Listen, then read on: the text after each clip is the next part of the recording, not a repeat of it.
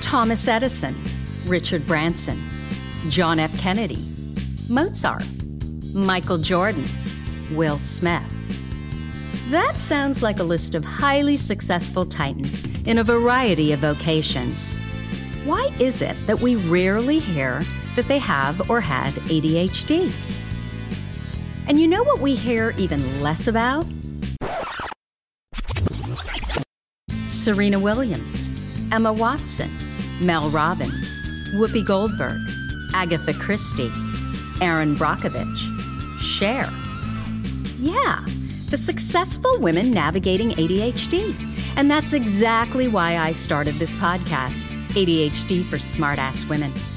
I'm your host, Tracy Otsuka. I'm a lawyer, not a doctor, a lifelong student, now a coach. I'm also the creator of Your ADHD Brain is A OK, a system that helps people like you figure out what they should do with their life. And we're here today to talk ADHD your strengths, your symptoms, your workarounds, and how you proudly stand out instead of trying to fit in.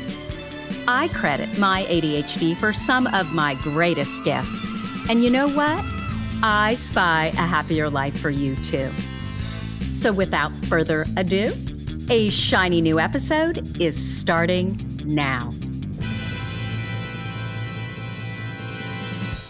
Hello, I am Tracy Otsuka, and welcome to episode 100 of ADHD for Smartass Women.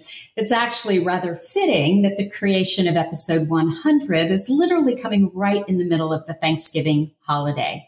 In fact, I started outlining this on the day before Thanksgiving. You know, I had planned on just blowing through it who cares that it's our 100th episode? Isn't that so ADHD of me? We don't know how to celebrate our successes. And I'm no different than most of you, but my friend Sandra wouldn't hear of it. Unlike me, she's a huge celebrator of birthdays and anniversaries and special events. And so she guilted me into creating a special 100th episode. And I didn't know what to do it on. But as I was chatting with her, I decided that what I was going to do was go through the 99 episodes that I've recorded and choose the things that I learned from this podcast that have had the most impact on me. Now, that was a great thought, but when I started to dig in, it was really overwhelming. there was so much content. It was crazy. I mean, it was basically two years of research and two years of work. So I decided to do two things. Number one, I had to come back to myself more and really think about the way I think about ADHD today as compared to two years ago, or I should say as compared to, because it hasn't even been two years. It'll be two years at the end of January. So as it compares to 100 episodes ago is, is probably a better way of saying it. And so I asked myself, what were the key thoughts that I learned along the way that really resonated with me? So it became more about those little nuggets that have stayed with me, or maybe they haven't stayed with me. Like maybe I've actually forgotten them, but now after going through notes from 99 episodes, these are the things that I need to revisit, that I need to remember because they really formed my personal understanding of what ADHD looks like for me today. So throughout this episode, you're going to hear me shout out the word key thought. and that might help you to pay better attention in this episode because I'm going to be going all over the place. Okay. The second thing that I decided to do is I had to break this down into more than one podcast episode. It was far too long. So what I'm going to do is you're going to get part one today. And then next week, I'll come back with part two, which will basically be episode 100B, but I'm going to call it episode 101. The other thing is I wanted to also leave you with a 100th episode gift. Over the last couple of months, you know, I'll go to look for an episode in the podcast. I'll, I look on Libsyn, which is where we I don't even know what it's called, but it's where our podcast lives. And then it goes out to all the other different platforms like Spotify and Apple Podcasts and Google Podcasts, and I can't remember all the other ones. Anyway, over the last couple of months, I'll go look for an episode in the podcast, and I am just completely overwhelmed. There are so many episodes. And so I decided that you're probably struggling with exactly what I'm struggling with. So what we've done is we've created a podcast index that I will share with you at the end of this podcast. And this is my gift to you. It is a way for you to find things more easily in our podcast. So what we've done is we've broken the podcast down into categories.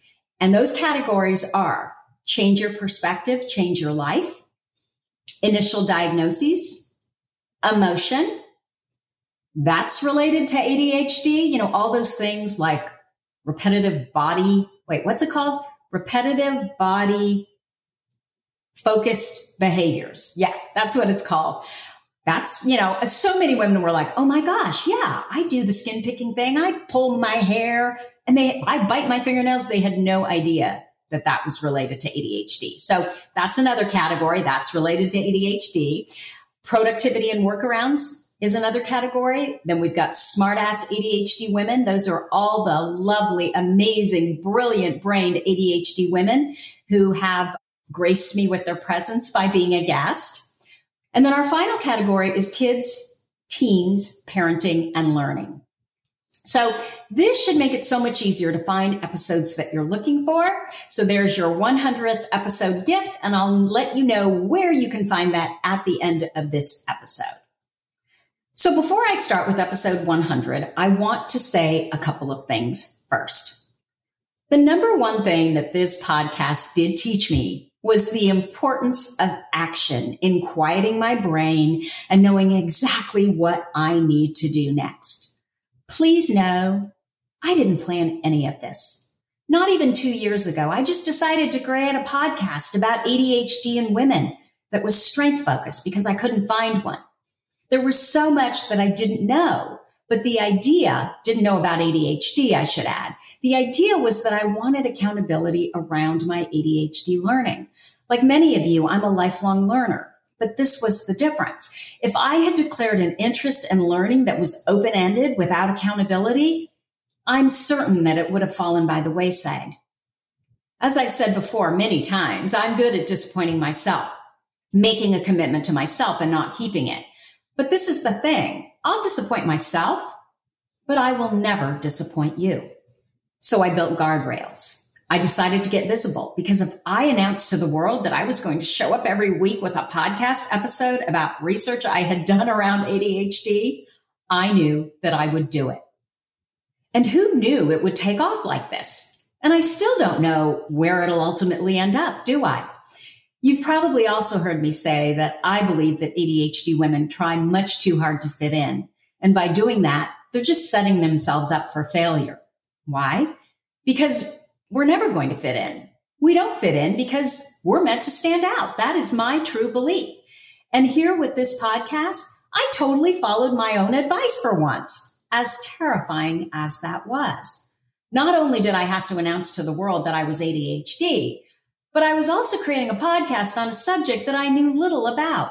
I wasn't an expert on ADHD. Remember, I'm a lawyer, not a doctor. I hadn't even gone through ADHD coach training at that point. Here I was going up against this idea, going up against medical experts, no less, that ADHD is a disorder rather than a difference in brain wiring. Remember that psychologist who told me and my husband that our job as parents of an ADHD son was to reduce his very ambitious nature because if we didn't, he would be disappointed in life. Yeah. All I knew was that I wanted a community. That is literally what gave me the moxie, the chutzpah, the insanity to do this. I wanted to find you. I just knew that there were other women like me out there. I just didn't know where they were. But what I did know is that if I just jumped and made myself visible before long, you would know that I was your people. And then you would reach out in the form of mail, emails and direct mails and texts and SpeakPipe messages. And you'd let me know that you were my people. In fact, I think my word for the year when I started this podcast was nervy. And I chose that word because when I was a kid, I remember when I would do something especially obnoxious or nervy, my mother would look at me and say, young lady, you have some nerve. And in truth, that comment never intimidated me. I rather liked it. I liked being thought of as nervy. And sure, I wanted to educate myself about ADHD. But again, what I really cared about was finding that community, finding you. And I had no idea it would lead to anything, certainly not being in the top 10% of all podcasts on any subject, being the number one podcast for ADHD women, having a 20,000 plus member Facebook group, becoming trained as an ADDCA ADHD coach, getting to work with hundreds of ADHD women in my coaching program, Your ADHD Brain is A-OK, and witnessing their transformations, which is nothing short of amazing. I didn't know it would lead to my new planner, A-OK Every Day, or even writing for ADDitude Magazine. I never planned any of it. It just unfolded naturally. And I want you to know that none of this happened until my daughter left for college. I didn't start this in my 20s or 30s. This was definitely a second act. So I guess my point is that I am absolutely certain that if I can do this, so can you. You know, I hear from a lot of women in their 40s and 50s or older through my AOK program who say I'm too old. Bullshit. You're the perfect age to do whatever it is that you really want to do.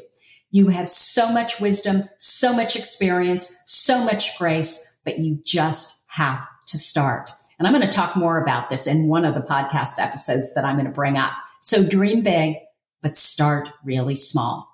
What else can I tell you? How about gold stars? Look, I am the product of a Japanese American father and a German mother. It was all about humility in my family. I remember my dad not liking Muhammad Ali, you know, the boxer, because he was so confident. My dad called him a show off. By the way, he likes him now bragging, being outspoken about what you do well, this was frowned upon, certainly in my family. But this is exactly what our brains need.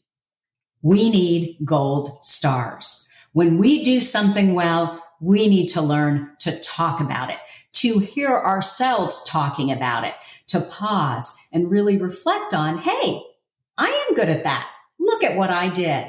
You know, we now know that it takes five good things to counterbalance one negative thing.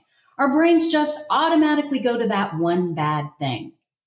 I can have 25 positive messages about my podcast, but heaven forbid if I find one or three nasty comments on Reddit that is all I remember. By the way, I don't go to Reddit anymore. Someone can compliment me on all the great things I've done and just in an offhand manner, give me a recommendation for something I could do to make something better, which is so great, right? That they would tell me. And my problem is I'll still fixate on the latter. And I guess what I want to say is I don't think that's all bad because I'm the way I am. I really care about constantly making things better which is also an ADHD thing now, isn't it? This podcast also helped me to take a stand on what expert advice I was going to take in. Again, if I want to learn how to surf, I am not going to go seek out an instructor, someone who will teach me that has never surfed before. So why would I put my health into someone else's hands that hasn't experienced what I've experienced? He or she, frankly, they haven't served. So the experts that I primarily go to are medical experts like Sarah Solden and Kathleen Nadeau and Ellen Littman and Patricia Quinn and Edward Hallowell and John Brady and Dale Archer, Carolyn Maguire, David Giwerc. And the list goes on and on because there are so many experts today who also have ADHD. And those are the experts who see ADHD in a much more strength focused way. So let's get started. Episode number one is titled Tracy Otsuka shares her ADHD story and her ADHD superpowers. So in my first podcast, I talked about a theory that works for me. And I've seen enough evidence to support it, so I'm going with it, despite the fact that Russell Barkley regularly bashes this theory. It's Thomas Hartmann's hunter versus farmer theory. I personally believe that ADHD is in part evolutionary. I think those of us with ADHD are leftover hunters in a farmer's world. You know, about 9% of kids in the United States have been diagnosed with ADHD. Yet only 5% of kids in the rest of the world have ADHD. And so people use this difference to point out the fact that ADHD is overdiagnosed in the United States. I don't think it is. And none of the research seems to indicate that. And this makes perfect sense to me because we are a nation of immigrants. Who else would leave their homeland and all their family and get on a boat and risk everything for who knows what but someone with ADHD? We're high stimulation people. And I'm certain that all the explorers we learned about in grade school, they had ADHD too. And by the way, John Ratey helped edit Thomas Hartmann's book, ADHD and the Edison Gene. So I know I'm not the only one that believes this. For those who believe that there's no such thing as ADHD, hello, France. Although there are cracks that are starting to appear, and I can't even begin to tell you the amount of members who asked to join our Facebook group that are now from France. Anyway, what I was starting to say is that the existence and impact of ADHD has been validated for decades by the National Institute of Health, the U.S. Surgeons General, the American Medical Association, the American Psychiatry Association, brain imaging studies, genetic studies, twin studies. There is no question that ADHD exists. 4.5% of adults have ADHD, although that figure is thought to be underreported because 85% of kids with ADHD don't outgrow it. 90% of women have not been diagnosed. So what makes ADHD so hard to diagnose is that brain wiring is unique in every individual, but especially in those of us with ADHD. We all have our own unique combination of traits, right? So it looks different in everyone. There are experts with ADHD in finance, in engineering, in medicine, in law, as well as in the visual arts, music, fashion. They're everywhere. There's this idea that if you're successful and if you're at the pinnacle of your career, you can't have ADHD. Totally untrue. Most of these people don't know they even have ADHD and they're in environments that allow them to be successful with their ADHD. We need to hear from more of them. So here's my first key thought.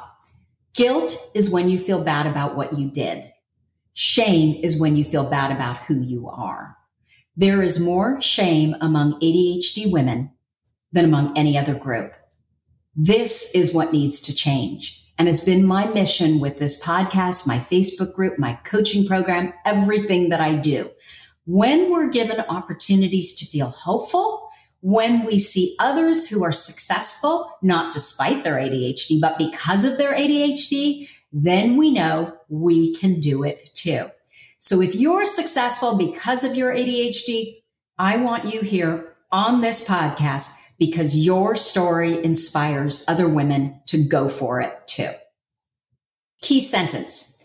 ADHD brains are wired for interest, not importance. It's not that we won't pay attention to what we're not interested in. It's that we can't, no matter how important it is that we do so. Remember that light switch? You've probably all seen that meme, right? There's a light switch and there's an up and there's a down. And the up is utterly obsessed and the down is completely uninterested. That is exactly the ADHD brain. We have two speeds. We're either utterly obsessed by something and go down the hyperfocus rabbit hole, or we're completely uninterested and can't even start. We are genetically programmed to be endlessly inquisitive. And so we all have a few areas in life where we demonstrate none of the executive functioning impairments that we show in all other areas that we're not interested in. Key thought. ADHD is highly heritable. It's more heritable than anxiety disorders, and it's almost as heritable as height. So if a parent has it, there's at least a 50% chance that the child is going to have it too. However, it may look completely different from person to person, even in the same family. It can also skip a generation, which means your ADHD could be inherited from a grandparent or a great aunt instead of your parents. ADHD, it's not like being pregnant where you either are or you're not. It's more like height or intelligence where there are varying degrees and different people are going to fall in different places on the spectrum. That means that some of us can have symptoms that are so slight that we're not really impaired by it. I think there are a lot of women like that who kind of skate by and then they hit midlife and the train falls off the rails. If you're intelligent, you can hide it and you don't even know you're doing that, right? You just work that much harder than everybody else. This is exactly why ADHD is so hard to diagnose and why so many smart girls fall through the cracks. Now I'm going to go into episode number three, kids and ADHD, why their journey is important. So every child wants to do well in school. So if your child isn't doing well, they can't keep up, they're forgetting their homework, they're forgetting their books at school, they're not turning their homework in, they're not paying attention in school, they are not being defiant. They do not have a character flaw or a moral failing. They don't know how to do it.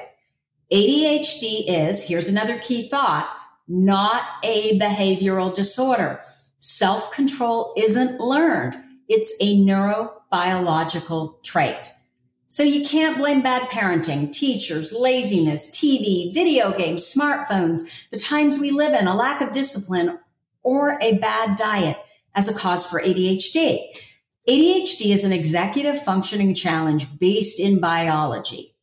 That means that we need to show our ADHD kids how to shore up their executive functions, how to learn how to see time, how to learn how to plan, how to learn how to schedule, how to learn how to turn in their homework, how to learn to pay attention better, how to learn how to control their emotions. If they could do better, they would. Enough of the shaming. They feel bad enough about the fact that they can't do some of these simple things that their peers can do. ADHD kids are brilliant in something. Figure out where their brilliance lies and support them there. No amount of nagging or shaming or terrifying them is going to work. Key thought. If ADHD kids and also adults are not in positive emotion, they will not have success. When they're in negative emotion, when you're nagging and shaming them, they're already in their head. They're already beating themselves up more than you could ever beat them up. So why would you add to this? It's cruel and it doesn't work. Parents, get creative. Ask yourself, how can you make what they need to get done fun and challenging for them? How can you help them get done what they need to get done by generating positive emotion. They're often up against a school system that doesn't understand their brain and frankly doesn't much care to learn how their brain works. They need you more than anyone in their corner fighting for them. Key thought. When ADHD kids are not interested, that is when they struggle. That also explains why you can have kids that have A's in certain subjects and F's in others. When these kids are interested, they don't have those same executive function impairments. And you can see these kids really struggling in school, right? Of course they're struggling. They're learning what their teachers tell them is important to learn. They're learning what their parents tell them is important to learn. But the problem is it's not important to them. It's not interesting to them. Again, it's about interest, not importance. One of the things that scientists now agree upon is that Key thought. One of our biggest strengths is ideation. We are idea machines. We have the ability to take disparate concepts and combine them to come up with interesting ways of solving all kinds of problems in this world. Hello, most of the entrepreneurs in our world, 60% of which have ADHD. We need our kids to first and foremost understand their strengths and ideation is always one of their biggest. Podcast number four, the one trait that everyone with ADHD has. Well, what we all have in common is a unique ADHD nervous system. The hallmark of the ADHD nervous system is inconsistent attention and an inability to self regulate. We struggle to calm ourselves down when we're upset and cheer ourselves up Key thought, and this is a big one. It's not that we have more emotion than a neurotypical brained individual. It's that we feel things more intensely than they do. Our ADHD nervous system is responsible for our intensity. It's also a nervous system that works well with it, within its own set of rules. ADHD is often associated with learning disorders. In fact, ADHD expert William Dodson, he's the one who's done much of the research on RSD, rejection sensitive dysphoria. We will certainly get into that on this podcast. He finds that most people with ADHD have significantly higher than average IQs.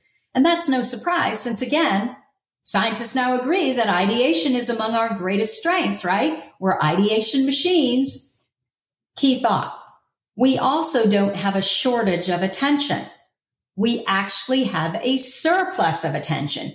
We pay too much attention to everything, and we have so many ideas swimming around in our brains. Our problem is that we know we're smart and creative. And when I'm talking about creativity, I'm not just talking about visual or performing arts. I'm again, I'm talking about ideation. Our problem is we don't know if those abilities are going to show up when we need them to show up. The fact that our abilities come and go throughout the day, well, that's ADHD. So what we all have in common is this inconsistency in focus and attention and intensity around emotion. We're disorganized in part because we don't think linearly. And most organizational systems are built on prioritization and time management both things that few of us with ADHD do well on. So what's our workaround? Again, it's interest. Remember, our ADHD brains are wired for interest, not importance. So that's exactly how we can get around our inconsistency in focus and attention. Again, we have an interest based nervous system. No wonder those with ADHD can't function in a boring job. Their boss tells them what to do and people with ADHD don't like being told what to do. And actually, this is for good reason because their way doesn't work for us. It doesn't matter to you what your parents, your teachers, your boss, your spouse, your boyfriend, society thinks is important. It matters what you think is important. When we focus on what we're interested in, we can usually pop into hyperfocus. When we're able to hyperfocus, there's no stopping us because we will work harder than anyone and become more expert in our area of interest and much quicker than the neurotypical brain person ever can. This is exactly where we can compete and dominate in our area of interest. Episode number eight. Why am I always late? You know, I used to beat myself up all the time because I was always late. I remember as an attorney traveling down to LA with my boss. And I would have never been late for a deposition or something important related to work. But getting to the airport on time, oh my gosh, it happened all the time. And it wasn't getting to the airport when I was flying out. No, it was getting to the airport on time when I was flying back home. So yeah, I miss planes getting home.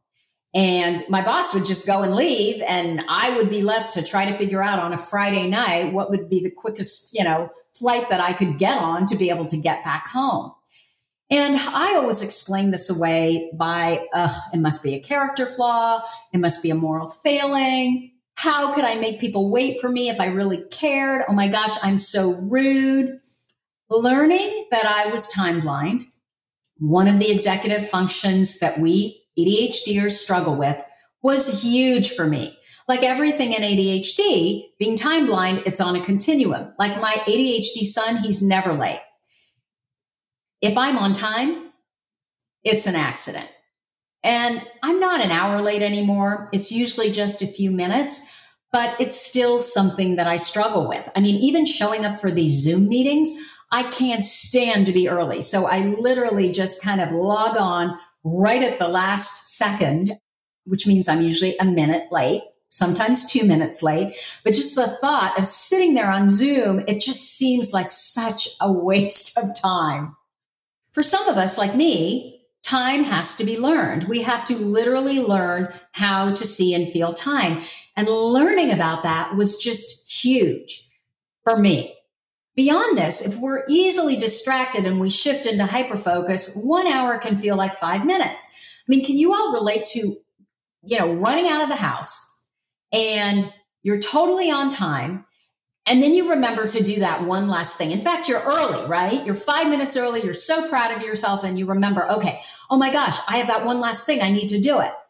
So you sit down to do it, thinking it'll take you 30 seconds. And suddenly you look up and it's been 15 minutes or longer. Then add in your working memory issues and you're totally screwed, right? Because we can't remember. Okay, wait, now what time was that meeting? At least I know I can't. So we have all of those things playing against us.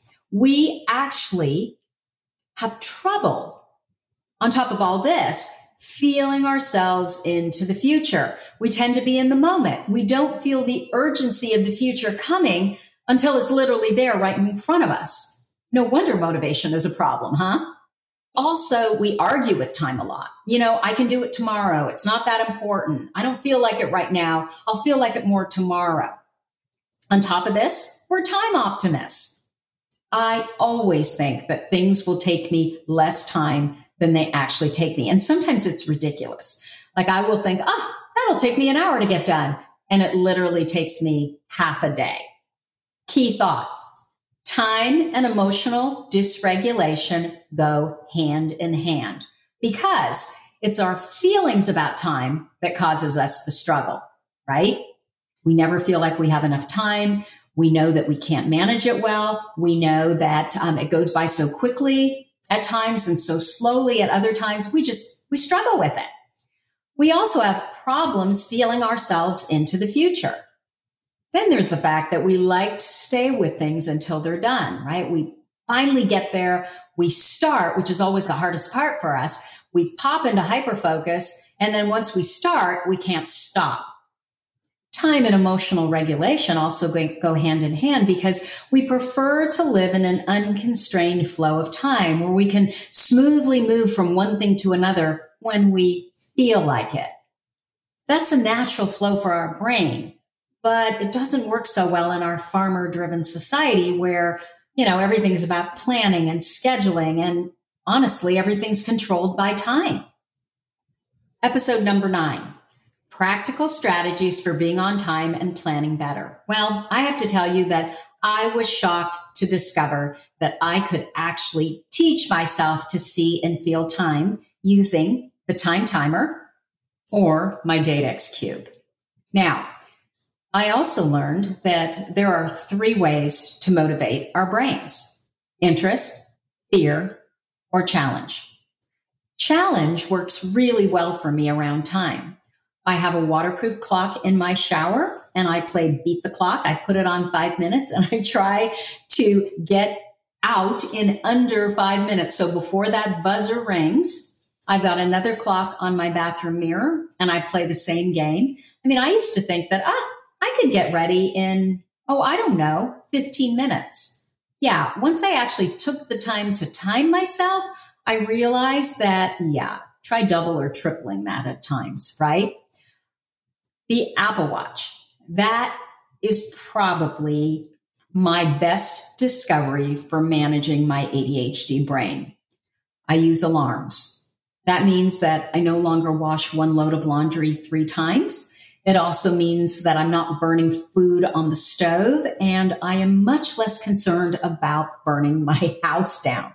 I also have Google Calendar on my Apple Watch that links to Tiny Calendar. And so what happens is I get all of my meetings on my watch. Alexa is linked to my Google Calendar. It talks to my Amazon Echo. It reminds me out loud 10 minutes before all appointments. I also learned about body doubling, you know, having someone come sit with you. They're doing their own work. I mean, it's harder to do it today because what I used to do is I'd go to a coffee shop. I always had this FOMO, fear of missing out. And so for me to sit at my desk all by myself, I just couldn't start. Versus I realized that if I went into a coffee shop, there were tons of people working around me. And for me, their chatter was literally white noise, but it allowed me to start and I knew that once I started, I would pop into hyperfocus and then my problem would be quitting. Episode number 10 was all about ADHD and exercise. So many of you know that medication didn't work for me, but I discovered that exercise did. And when I say it didn't work for me, it was just that the symptoms became worse than the symptoms of the medication became worse than the symptoms of the ADHD. It really ratcheted up my anxiety. In fact, I think it created my anxiety.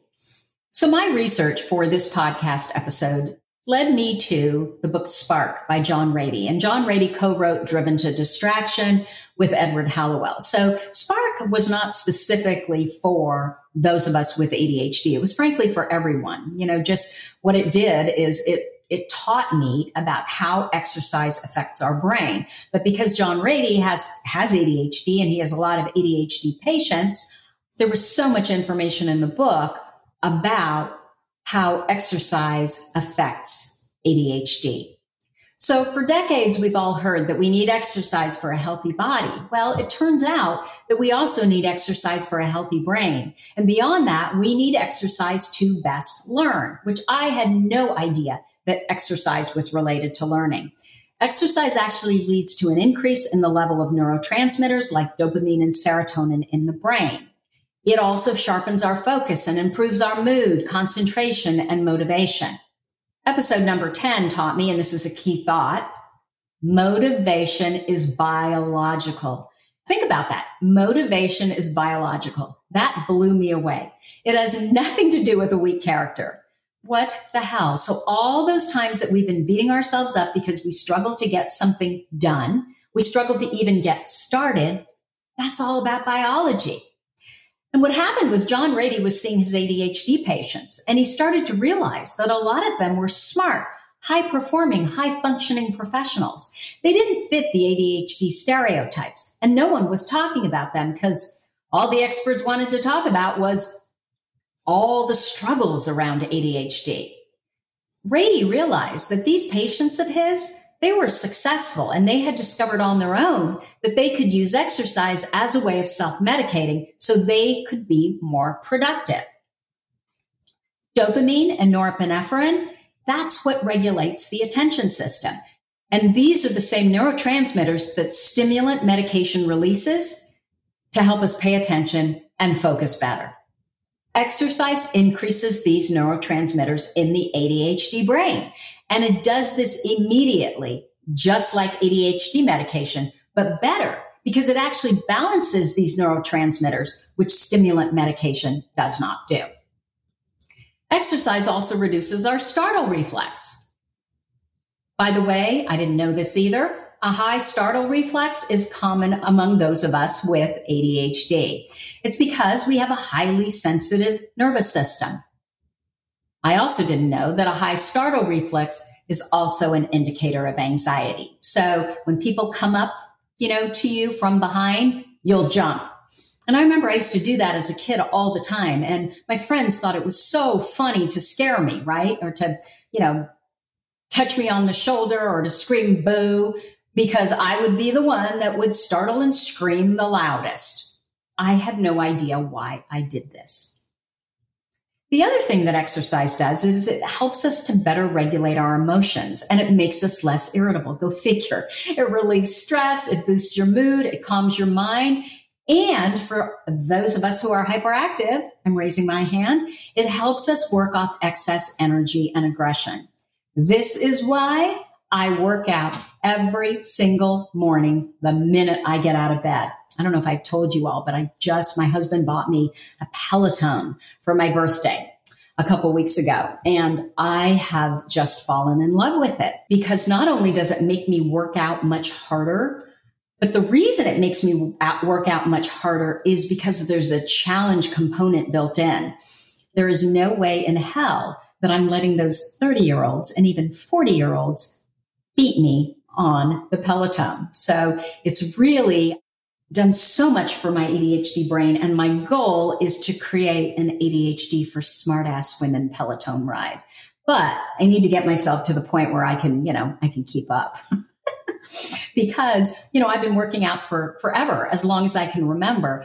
But this Peloton, it definitely makes me work out harder. And I realize that I'm not as in shape as I'd hoped I was. So this is the next key thought exercise helps you learn. In those of us with ADHD, exercise helps us to focus, concentrate, and learn better, particularly exercise that involves structured movement like martial arts, like dance, like skateboarding. So a dose of exercise is like taking a dose of stimulant medication like Ritalin or Adderall. And for those of us who can't take stimulant medication, that is huge. Second, over time, exercise also helps us build up the machinery to increase the amount of neurotransmitters in the brain. Now, my understanding is that for Ritalin and Adderall, it actually does the opposite in our brain. So that's why exercise is so great. Working out is perhaps the most positive and efficient way to reduce our hyperactivity and inattention from ADHD. And again, so the best exercise for our brains, it's aerobic activity with complicated movements like ballet, gymnastics, dance, martial arts, skateboarding. The thought behind why these highly structured activities work so well for those of us with ADHD is that they tap into the focusing power of the fight or flight response. For the brain, when we are tapped into that fight or flight, we pay attention while learning. So we're paying attention while learning these new movements, which engages and trains our brain. Ratey finds that if his patients exercise daily, they need a lower dose of stimulant medication. So this is a key thought. Figure out the exercise piece first and then weave in the stimulant medication. Episode number 12 is called Learned Helplessness and ADHD. So it turns out that ADHD women, we really struggle with learned helplessness. You know, think about it. If as a child, you're constantly told everything you do is wrong, you stop trusting yourself and you stop trying. And I've seen a lot of this in the students of my coaching program. They ask everyone else for their opinion before they'll even think about what their own opinion might be. They don't make any decisions and they literally, the minute something is difficult, they give up and they ask for help. Like they don't even try. They won't even try. And it's because they don't trust themselves. The key here is interest again. If you focus in the area that you're interested in, you will naturally be better at what you're doing. So you'll have more confidence around what you're doing. So key thought the only way around learned helplessness, the only way to get out of that behavior is action. The more you do in those areas that you have interest in, and the more success you have in those areas, the more likely that you will learn how to finally trust yourself. In truth, and I say this all the time, you are your own best expert. Look, others know what's best for them. But what's best for them is often not what's best for you. Again, you are the expert on you. That's a key thought. you know, delegate those areas that you're not interested in. Look, you may be a brilliant designer, but you may be terrible with the administrative tasks that you need to do in order to be able to be that brilliant designer. So delegate those administrative tasks. Don't let your weaknesses dictate what you can or can't do. Keep a list of your accomplishments. When that voice in your head focuses on the negative, pull that list out so you have facts to argue with. In our AOK coaching program, we call that list our positive emotion dossier. This is about mindset. Just because you think something does not mean that it's true. This is also why it's so important to get an ADHD diagnosis as early as possible. Once we understand why we do what we do, then we can work on changing those behaviors that we would like to change. But we need to get away from this idea that there's something broken with us or there's something wrong with us. And that's what an ADHD diagnosis does, right? It explains to us what's really going on with our brains. Episode number 16. This is one of my favorites intuition and ADHD. Look, many of us with ADHD, we have this intuitive grasp of what others need, what others feel, and what others want. And that means that sometimes we inappropriately blurt out what we're thinking. I mean, we know we can be distractible. We have trouble paying attention to what others are saying. And so we can be impulsive, right? And we shout these things out.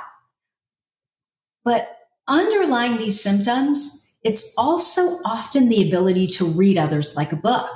Because we have this ability to tune into other people on a deep level, there are times we often miss their words completely. And why is that?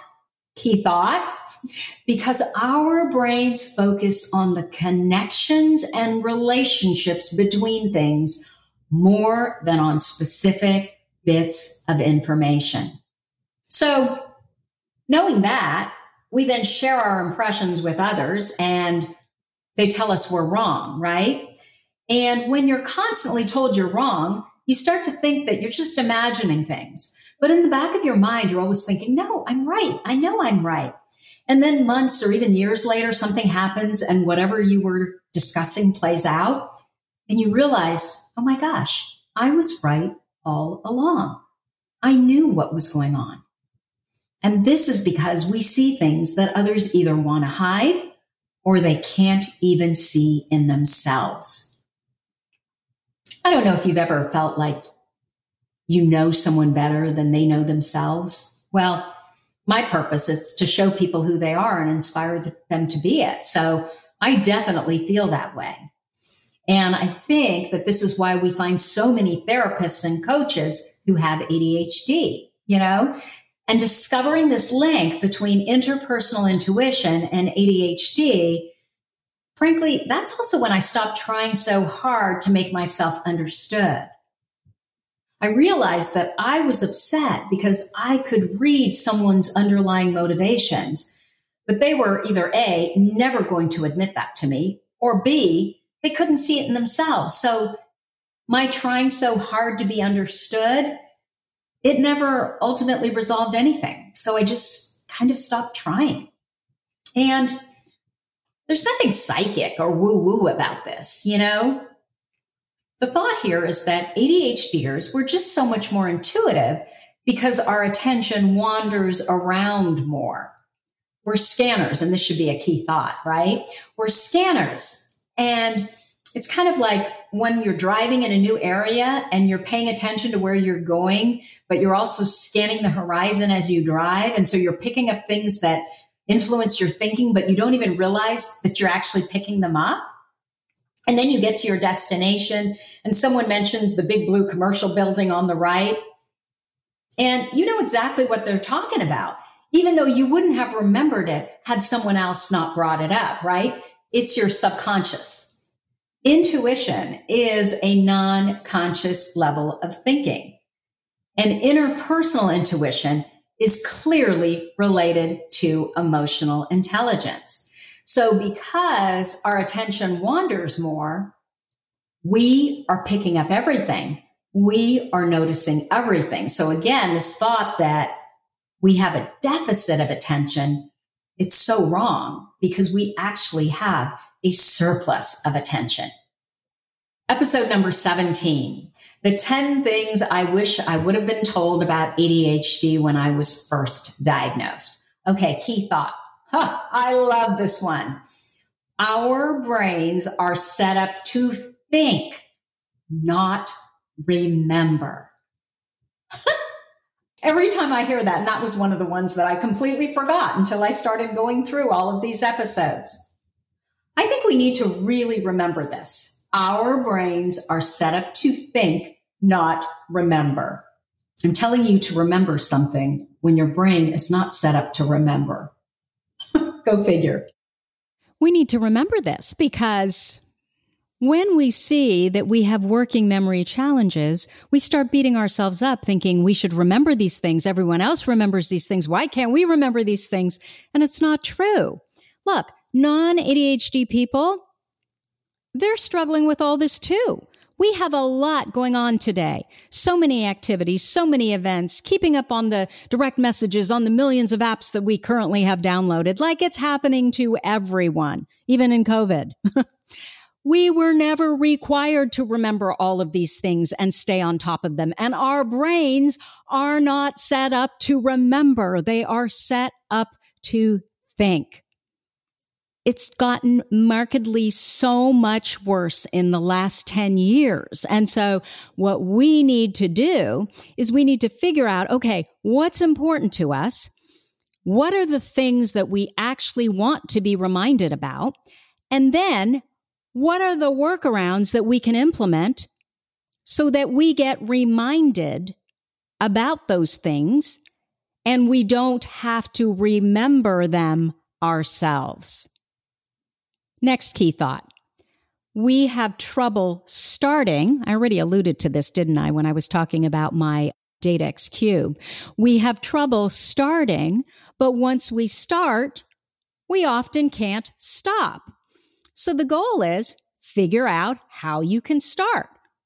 The body double experience that I talked about in the coffee shop, getting together with a friend and socially distancing and doing a body double, getting online virtually, do a Zoom call with a friend if you need to get started on something, or FocusMate we have our own FocusMate group called ADHD for Smartass Women, don't we?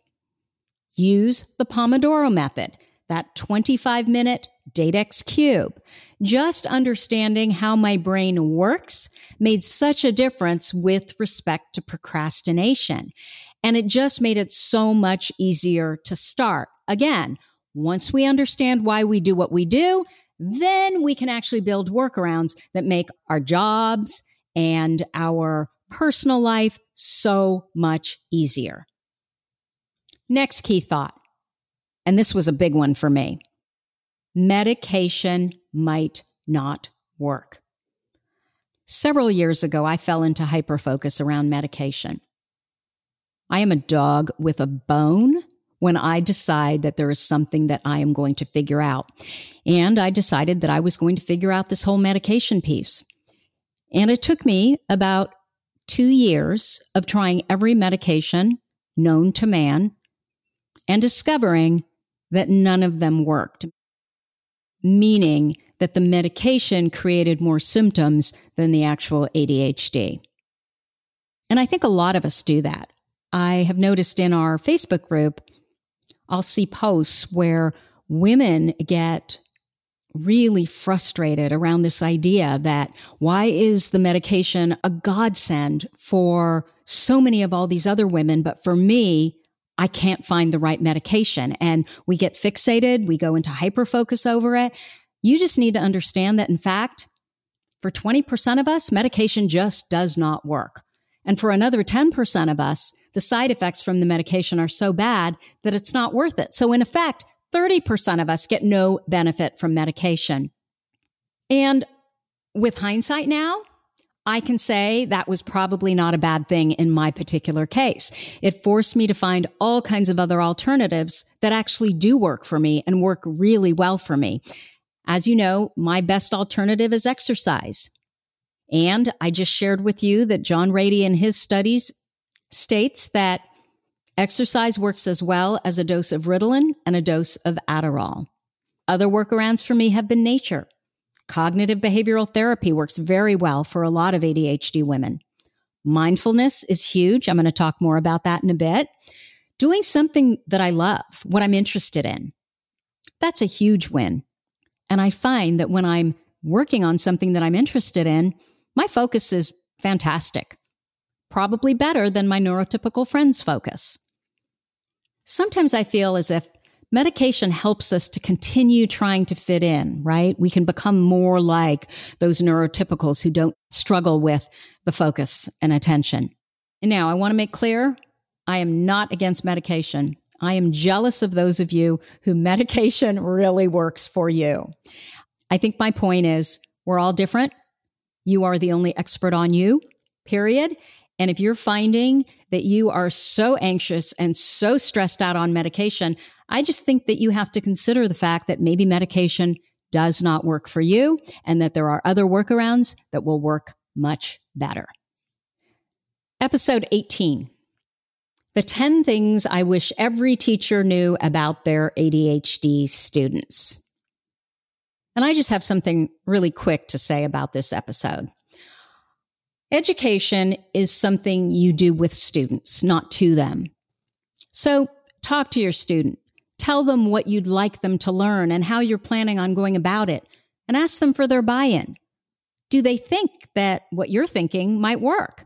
If not, What do they think will? Without a buy-in, good luck. Especially when it comes to older ADHD students, these kids tend to be opinionated, individualistic, and all about authenticity. If they know you really care, if they know that you're listening to them and are willing to pitch business as usual out the window in order for them to better learn, they will truly move hell and high water to not disappoint you. The thing is, you have to really mean it because again, these kids know when you're sincere and when they're being snowed. They are highly intuitive. Key thought. ADHD kids need more structure, not less. You know, because these kids are divergent thinkers, creatives, there may be a sense that their education should be more freeform and less structured. And I have to tell you that that's exactly what we thought about, you know, for my son. And this couldn't be farther from the truth. We, we really learned that what he needed was much more structure, not less. You know, most of these kids, they have executive function challenges. They are challenged by organization and planning and time management. They need help in organizing their brains. They knew much better with consistency when they know what to expect. You know, it's those random assignments out of nowhere that my son would literally struggle with the most. So they need a school and they need an education where there are consistent class times. There's homework every night versus homework every fourth or fifth night. They need a way to check on how they're doing every day. You know, an online portal, someplace that they can go and figure out, okay, what assignments are due, you know, tomorrow? What tests do I have coming up? You know, these kinds of schools where, and I know my son struggled so much with this, you know, schools where the teachers would literally out loud say, okay, we're having a test on Thursday, or, you know, homework's going to be due two Fridays from today. That sort of lack of structure was just the end for him. He needed to be able to go onto a portal and know exactly what was due when, and it was in writing. And it was just something that he, you know, a place he could go that he could always rely that the information was going to be accurate. The teachers were going to post on this portal. And right away, that just would reduce his anxiety. And he could totally do that. He could then plan his schedule and know exactly what was going on. The other thing is ADHD kids, they have positive illusory bias. They're optimists and they always think that they're going to do better than they really are. You know, they're going to think that their grades are going to be better. They're going to think that they can get through the homework quicker than they actually actually can. They're going to think that it'll take less time to study for that exam than, than it actually will. So that even more so, that is even a bigger reason why they need that structure. They need some place that they can go that they can always rely on and know exactly what is due when, when are their exams, when is there a vacation, they will do so much better in a school that provides that kind of structure. So this is where I'm going to leave you this week. Next week, I'm going to start by talking about our top two most popular podcast episodes. They're both about ADHD and RSD or rejection sensitive dysphoria. We're going to continue on and I will share with you other key thoughts, key bits of learning that I experienced in my first 100 episodes of ADHD for smartass women. I do need to tell you, I promised you at the beginning that I had a 100th episode gift for you. So I need to tell you where you can find our podcast index. So if you want to learn more about ADHD and emotion, you can click on that category on our podcast index and you'll find all the episodes that have dealt with emotion. Or let's say you want to be inspired by more ADHD women. You can click on the category called Smartass ADHD Women. Or you need help on productivity and want to learn more workarounds. You can find that in the category marked productivity and workarounds. So you can find our podcast index gift at tracyotsuka.com forward slash podcast index. That is one word. So as always, you are listening to ADHD for smartass women. If you like this podcast, please let us know by leaving a review. Our goal is to change the conversation around ADHD, helping as many women as we possibly can learn how their ADHD brains work so that they too can discover their amazing strengths and your reviews. They totally help in that regard. One more thing. If you have a comment, a guest you'd like me to interview, or a topic idea for this podcast, you can go to my website at tracyotsuka.com and leave me an audio message or reach out to me at tracy at tracyotsuka.com. Thank you so much for listening, and I'll see you here next week with part two of podcast episode 100. I think we'll probably still call it episode 101, though. Okay, have a great week. Bye bye. You've been listening to the ADHD for Smartass Women podcast. I'm your host, Tracy Otsuka, and we're available on iTunes, Stitcher, Spotify, and Google Podcasts. Not coincidentally, ADHD for Smartass Women, it's also the name of our free Facebook group. We're a totally smartass community of successful, ambitious women who share our ADHD wins, questions, and workarounds. Join us at tracyotsuka.com, where you can also find more information on our Your ADHD Brain is A-OK system. I spy a happier life for us, and I'll see you again next week.